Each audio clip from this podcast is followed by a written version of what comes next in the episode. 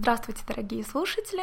Меня зовут Елена, и это первый дебютный выпуск подкаста «Виноградио».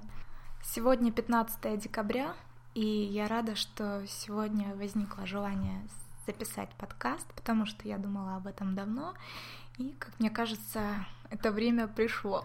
Сразу хочу объяснить, почему подкаст называется «Виноградио», потому что виноград очень полезный и вкусный, а зеленый цвет символизирует жизнь, и я надеюсь, этот подкаст станет для вас таким же полезным и привнесет в вашу жизнь что-то приятное и интересное. В подкасте я буду затрагивать темы путешествий, а, будут какие-то наблюдения из жизни, будем говорить о фильмах, о том, что вообще происходит вокруг. Это скорее как личный дневник, и я буду рассказывать о том, что мне интересно, чем очень хочется поделиться и что может быть полезно для вас, мои подслушиватели, когда вы появитесь. То есть пока эта запись — это шаг в будущее, которое я хочу создать для этого подкаста. Итак, начнем. Я люблю фантастику, но поскольку она выходит нечасто, приходится смотреть то, что есть. Э, и так недавно я ходила в кинотеатр на «Голодные игры 2». Рада, что посмотрела этот фильм в кино, потому что дома, мне кажется, он воспринимался бы иначе. Скажу, что предвкушение второй части было сильнее, чем впечатление после просмотра. А, мне не понравилось, что сюжет второй части был скомкан в конце. А, многие моменты не прояснили, тем самым сделав задел на вторую часть. Также не слишком понятны метания метания главной героини между двумя парнями, кто ей дорог, кому действительно лежит ее душа, так и непонятно. Но все это выставляет ее в некотором глупом виде, хотя она очень решительная и смелая девушка, и подобное просто не соответствует ее характеру. В итоге какие-то смешанные чувства, честно говоря, после просмотра «Голодных игр 2». Что-то понравилось, что-то нет. Э, хотя, учитывая, что фантастики выходит очень мало, фильм в любом случае интересный. Очень сильно понравились наряды, которые действительно были запоминающимися и оригинальными. Кому я могу рекомендовать этот фильм? Тем, кто любит фантастику, конечно же, и тем, кто готов к тому, что концовка будет заделом на следующую часть, тем, кому интересны атмосферные фильмы, в которых делается уклон на взаимоотношения между людьми, и, конечно же, тем, кто смотрели первую часть. Очень жду продолжения «Хоббитов».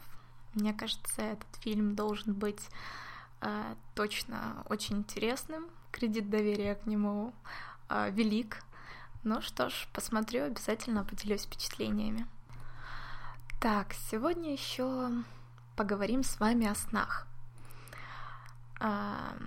Значит, с точки зрения терминологии, сон — это естественный физиологический процесс. Но так ли он прост, чтобы не придавать ему значения?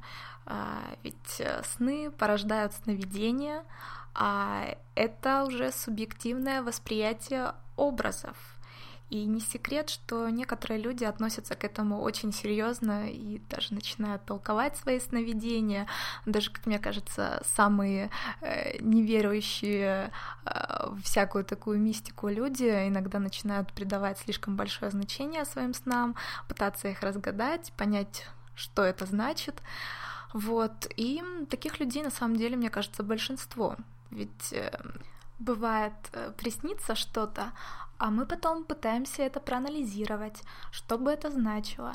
Э, из личного опыта скажу, что, к примеру, близкий человек спрашивает, «Мне сегодня ты приснилась, как твои дела?»